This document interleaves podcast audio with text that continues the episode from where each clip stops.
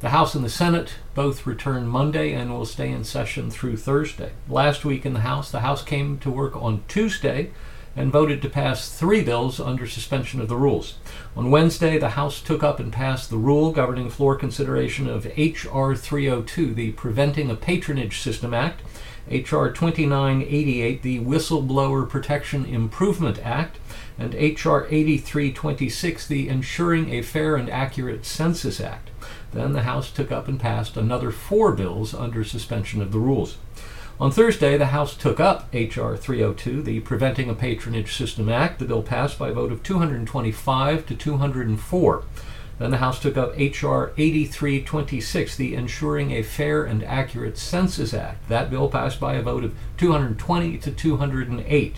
Finally, the House took up H.R. 2988, the Whistleblower Protection Act. That bill passed by a vote of 221 to 203, and then they were done. This week in the House, they'll return Monday with the first vote scheduled for 6:30 p.m. At that time, the House is scheduled to take up no fewer than 26 bills under suspension of the rules. Beyond that, the House schedule is uncertain.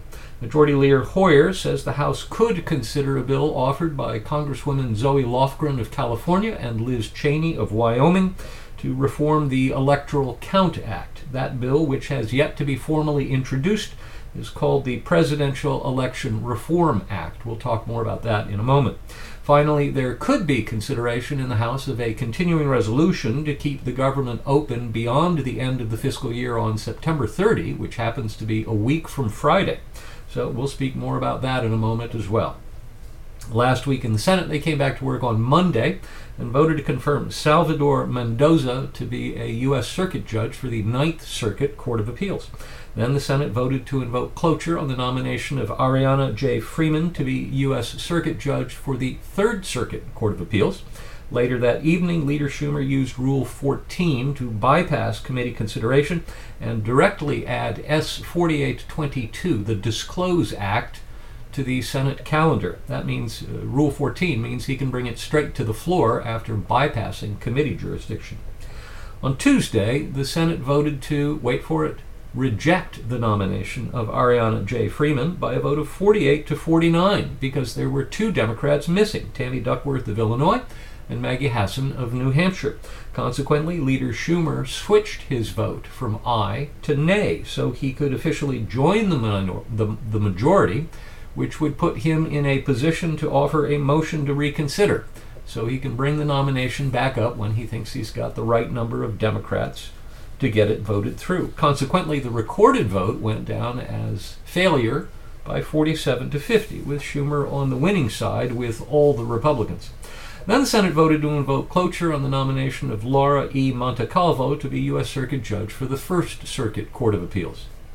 On Wednesday, the Senate voted to confirm her to that position. Then the Senate voted to invoke cloture on the nomination of Sarah A. L. Merriam to be U.S. Circuit Judge for the Second Circuit Court of Appeals. Then, by voice vote, the Senate confirmed Bruce I. Turner to the rank of ambassador during, during the tenure of his service as the U.S. representative to the Conference on Disarmament. E. Martin Estrada to be U.S. Attorney for the Central District of California for the term of four years, and Gregory J. Haanstad to be U.S. Attorney for the Eastern District of Wisconsin for the term of four years.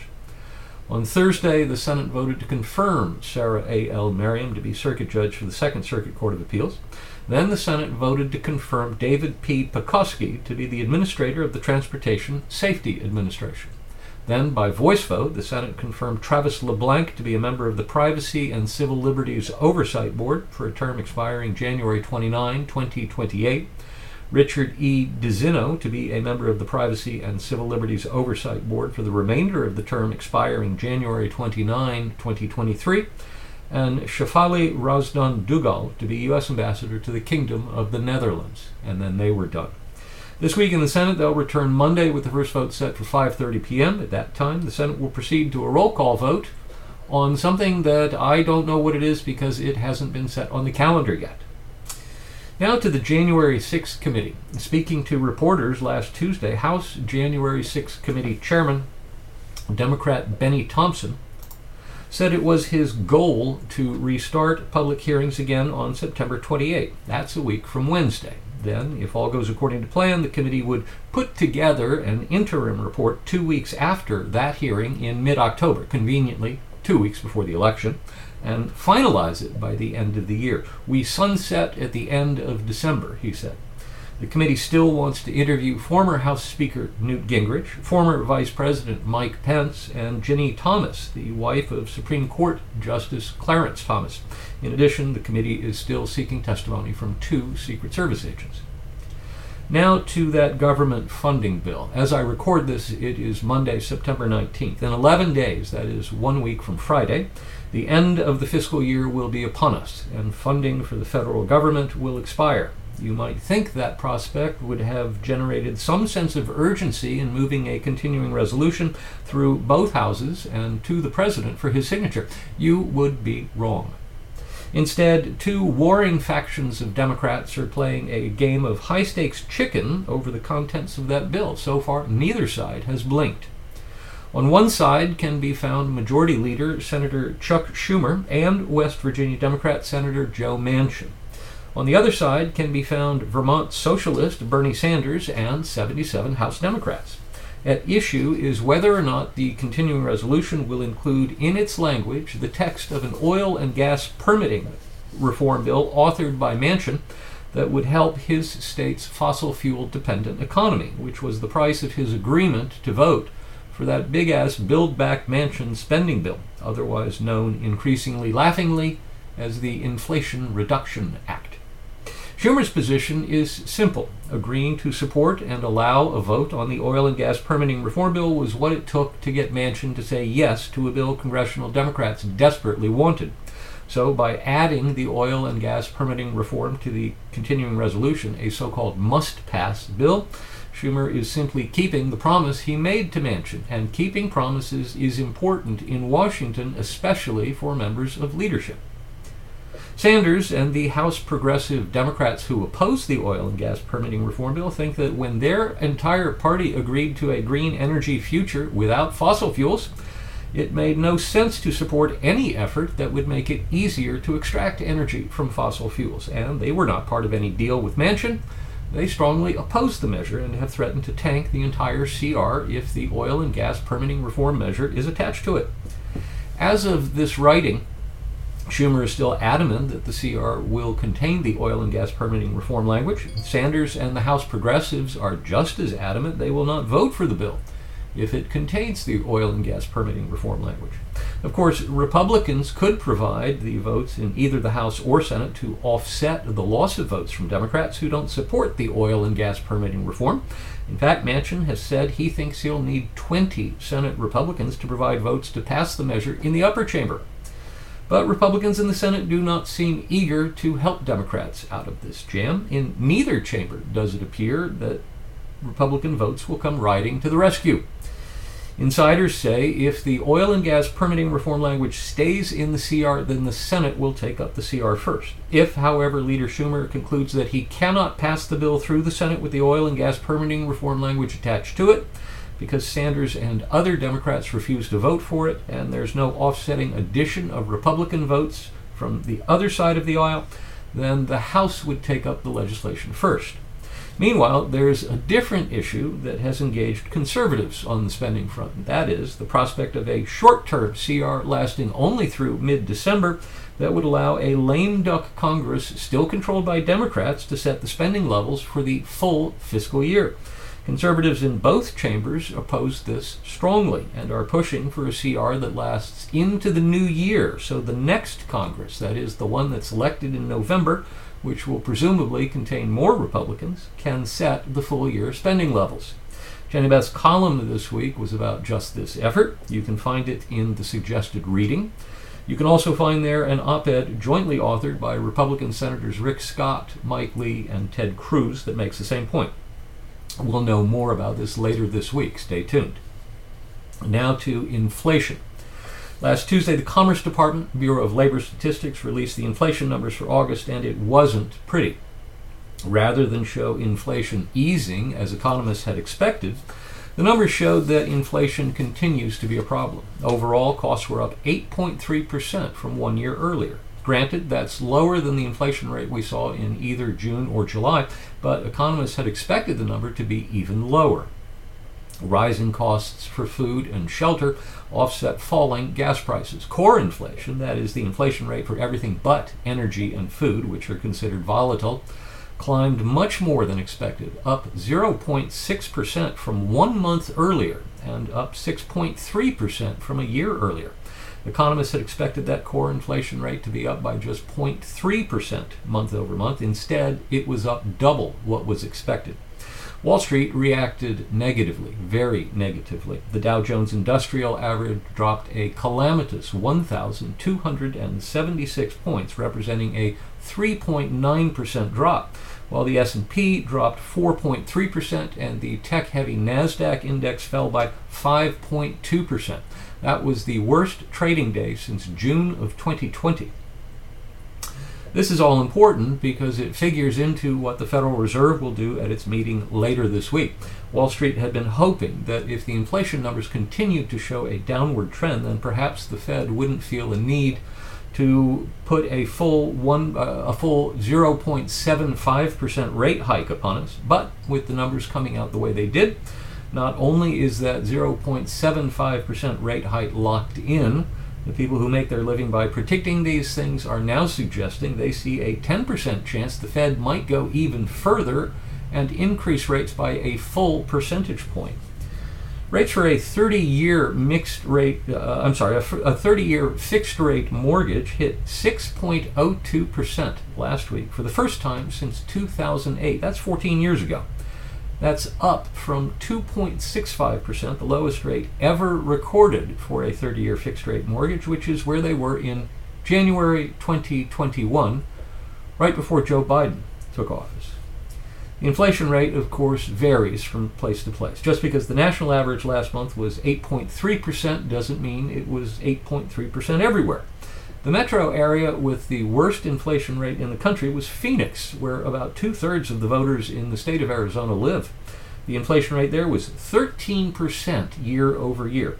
Atlanta had the second highest inflation rate for major metro areas. Inflation there was up 11.7% year over year. The Atlanta metro area is home to about 60% of the statewide vote in Georgia. So Mark Kelly and Raphael Warnock the two Democrat senators up for reelection right now in Arizona and Georgia are not happy campers. Now to that same sex marriage bill. Senate Republicans discussed the possibility of a vote on a bill codifying same sex marriage at their party lunch on Wednesday, but still could not come to agreement.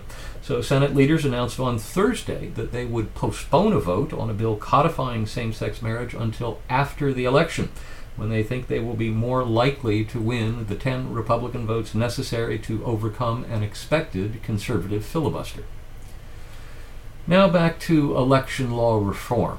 House Democrats and a few House Republicans believe that one of the causes that led to the January 6 riot at the Capitol was the ambiguity of the Electoral Count Act, the ECA, an 1877 law that was enacted in the wake of the disputed presidential election of 1876 and the close contests of 1880 and 1884.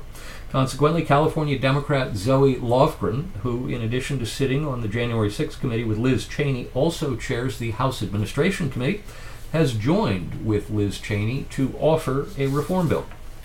As of Friday afternoon, the language of their Presidential Election Reform Act had not been submitted, so we don't know for sure what exactly is in that bill. But a report issued earlier this year in Lofgren's committee included recommendations that the ECA be amended to raise the threshold necessary for challenging a state's electors. Under the current law, it takes one member of the House and one member of the Senate to raise an objection. Under the Lofgren report's recommendations, that threshold would be increased to one third of the members of each body. That would mean 145 members of the House would have to object, and 34 senators would have to object. In addition, the Lofgren report recommended that the Vice President should not preside over the joint session of Congress. It also recommended he should have no say over procedural matters. A similar ECA reform effort is underway in the Senate. Senate Rules and Administration Committee Chairwoman Senator Amy Klobuchar, Democrat of Minnesota, announced Friday that her committee would mark up a bipartisan ECA reform bill on September 27. The Senate reform bill would raise the threshold needed to object to a state's electoral votes from one member in each chamber to one fifth of the members of each chamber. Meanwhile, Senate Majority Leader Chuck Schumer used Rule 14 last Tuesday to bypass the committee structure and bring directly to the floor S 4822, Senator Sheldon Whitehouse's so called Disclose Act. For those keeping score at home, disclose is an acronym for Democracy is Strengthened by Casting Light on Spending in Elections. That's a mouthful. It's also a bunch of hooey. Senator Whitehouse's interest is not in disclosing donors for the purpose of strengthening democracy. His interest is in disclosing donors for the purpose of doxing them and shutting them up.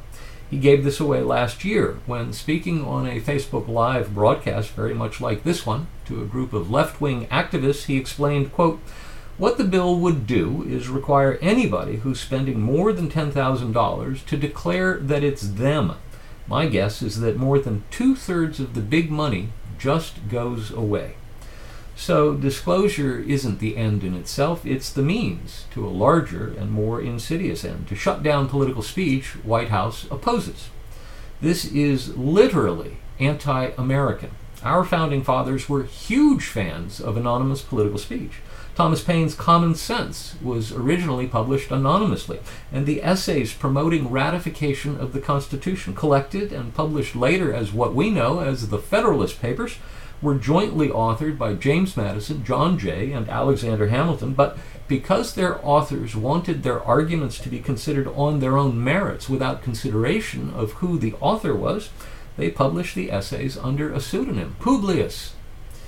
While we're at it, the whole notion of protecting donor and membership information from forced publication has a long history in Supreme Court jurisprudence. The most famous ruling, of course, is the majority opinion in the 1958 NAACP v. Alabama lawsuit, in which the court ruled unanimously that the state of Alabama had no authority to require the state chapter of the NAACP to turn over its membership lists. That, the court ruled, was an unconstitutional infringement on the organization's members' First and Fourteenth Amendment rights. There was a more recent Supreme Court ruling defending donor privacy. In fact, it happened just last summer during the current Congress. In the case of Americans for Prosperity v. Bonta, the Supreme Court ruled in a 6 to 3 decision that the state of California had no legal authority to require charitable organizations to hand over to state authorities the personal information of their top donors. If it sounds as if I am a bit more passionate about this particular issue than the others I discuss week in and week out with you, that's maybe because I am. Freedom of speech is something that's unique to the United States. There's no other country whose constitution protects its citizens' right to say what they want in the way they want or the way ours does. That right to free speech undergirds all our other rights and is to be defended at all costs. Now let's go to Elections Have Consequences, the Virginia edition. From 1993 to 2019, that is almost 30 years, Democrat governors had to work with Republican legislators in Virginia because Republicans held a majority in the lower chamber of the state's legislature, which happens to be the oldest legislative body in the Western Hemisphere. That changed following Virginia's 2019 elections when Democrats recaptured the lower house for the first time since Bill Clinton's first year in office. Already in control of the governor's mansion and the state senate, Democrats in 2020 had the trifecta control of the three levers of power. They didn't need Republicans. As long as they could keep their own caucus together, they could do anything they wanted. They used their new power to push through a number of laws they'd been denied for years. One of them was a law that required school districts to adopt policies consistent with a state document that had been created by the Democrat governor entitled Model Policies for the Treatment of Transgender Students in Public Elementary and Secondary Schools. That document denied parents their right to control their children's education. Last year, Republican Glenn Youngkin ran for governor in Virginia on a platform of restoring parental rights in education. Largely on the basis of that campaign platform, he became the first Republican to win a statewide race in Virginia since 2009. Elections have consequences. On Friday, Youngkin demonstrated the truth of that axiom when his administration issued new guidelines overturning the old policies and requiring that teachers obtain permission from students' parents before treating those students as transgender. How did that happen? Because on Thursday, the state's leading advocacy group for the LGBTQ plus community launched what it called its school board policy tracker to, quote, provide parents, advocates, and students information on whether the school district has adopted the Virginia Department of Education's model policies for the treatment of transgender students in public elementary and secondary schools, the document that had been issued by the previous Democrat governor. Stop and think about that for a moment. The state's leading LGBTQ plus advocacy organization apparently was unaware that its side had lost the election last year why else would it kick over a hornet's nest? It launched and proudly promoted a new effort designed to highlight a policy that had been effectively voted down less than a year earlier. And it paid a price for its hubris. The new Youngkin approved guidelines take a different tack. Quote, the phrase transgender student shall mean a public school student whose parent has requested in writing due to their child's persistent and sincere belief that his or her gender differs with his or her sex, that their child be so identified while at school. End quote, say the guidelines. Further, quote, parents are in the best position to work with their children to determine A, what names, nicknames, and or pronouns, if any, shall be used for their child by teachers and school staff while their child is at school. B, whether their child engages in any counseling or social transition at school that encourages a gender that differs from their child's sex, or C, whether their child expresses a gender that differs with their child's sex while at school. End quote. As I said, elections have consequences, and Virginia's leading LGBTQ plus advocacy organization is run by nincompoops. Now to illegal immigration. On Wednesday, two airplanes carrying about 50 passengers arrived in Martha's Vineyard, summer home of uber rich liberal elites. The 50 passengers were Venezuelan migrants who had been flown from Texas, courtesy of the state of Florida and its $12 million migrant relocation effort. Upon learning of the arrival of the 50 Venezuelan migrants, the Martha's Vineyard Chamber of Commerce declared what it called a humanitarian crisis. The governor of Massachusetts activated the National Guard and made arrangements to have the migrants removed from the island within 48 hours and relocated to Joint Base Cape Cod, a local military base. Outraged liberals excoriated Florida Governor Ron DeSantis, charging him with using the migrants as, quote, pawns. Of course, video of the migrants' departure ceremonies, complete with the kind of hugs and kisses you give extended family members when you gather for the holidays, despite the fact that no one had even met these migrants before a day earlier, raised serious questions about just who was using the migrants as pawns. The best take on the episode came from Tucker Carlson, who devoted the first 19 minutes of his show to the episode. You'll find a link to the Carlson, the Carlson show in this week's suggested reading.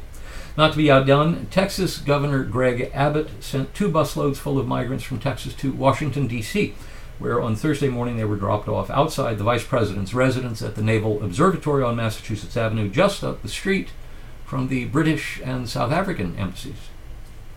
Now to the Durham investigation. In a new court filing, special counsel John Durham has revealed that Igor Danchenko, a Russian national who helped former British intelligence operative Christopher Steele put together his infamous Steele dossier on Donald Trump, and who has been charged by Durham with lying to the FBI, was in fact a paid informant of the FBI from March 2017 through October 2020.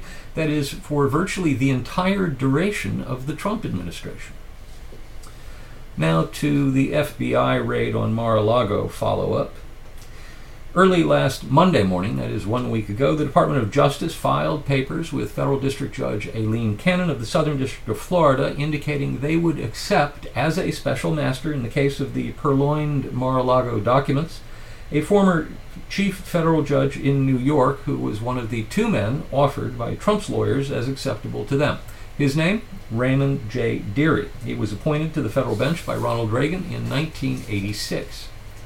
I cannot help but say I find it odd that Dearie was one of the two men offered by Trump's lawyers as a man who would be acceptable to Trump to serve as a special master in this case. Dearie previously had involvement of a different sort with Trump. He signed off on the last of the four FISA court surveillance warrants against former Trump campaign volunteer Carter Page, a warrant that was later found to be invalid. On Thursday evening of last week, Judge Cannon announced she had chosen Dearie for the task. In her order, Judge Cannon directed Dearie to, quote, prioritize review of the approximately 100 documents marked as classified and papers physically attached thereto, unquote. Simultaneously, Judge Cannon refused the Department of Justice's request for permission to use the 100 documents with classified markings in their ongoing investigation. Judge Cannon ordered Dearie to complete his review of the documents by November 30. She also ordered Trump to pay for Dearie's review. The Department of Justice responded the following day, filing an appeal as promised of Judge Cannon's order with the 11th Circuit Court of Appeals. The appeal asked specifically that the Circuit Court overturn Judge Cannon's order preventing the DOJ from using the 100 documents with classified markings in its ongoing investigation and asked further that those documents not be submitted to the special master's review. The appeal did not, however, ask the circuit court to overturn Judge Cannon's decision to appoint a special master. Wrote the DOJ's lawyers in their appeal, quote, although the government believes the district court fundamentally erred in appointing a special master and granting injunctive relief, the government seeks to stay only the portions of the law causing the most serious and immediate harm to the government and the public. The 11th Circuit Court of Appeals currently has 11 judges. Six of them were nominated by Trump. Special Master Dearie has set a hearing for Tuesday at 2 p.m. in New York, where both sides will meet him to launch the process. That's our Washington report for this week. For the latest on the call to action, call to action this week is the same as it was last week. That is, call your member of the House of Representatives and your two United States senators and urge all three members of Congress not to support a continuing resolution that expires in the middle of December. We don't want a lame duck Congress setting the full year spending for next fiscal year, especially not when we'll have a brand new Congress elected in November that could do that job just fine if we merely extended the current continuing if we extended the current or uh, the, the continuing resolution beyond mid-November and into January or February, at which point the new Congress will be sworn in. So, call to Congress, uh, call both senators, call your member of the House of Representatives, and urge them not to support a continuing resolution that expires in the middle of December. We don't want a lame duck Congress setting spending priorities for the next fiscal year. And that's our Washington Report and our call to action. That's it for this edition of Facebook Live. We'll see you next week.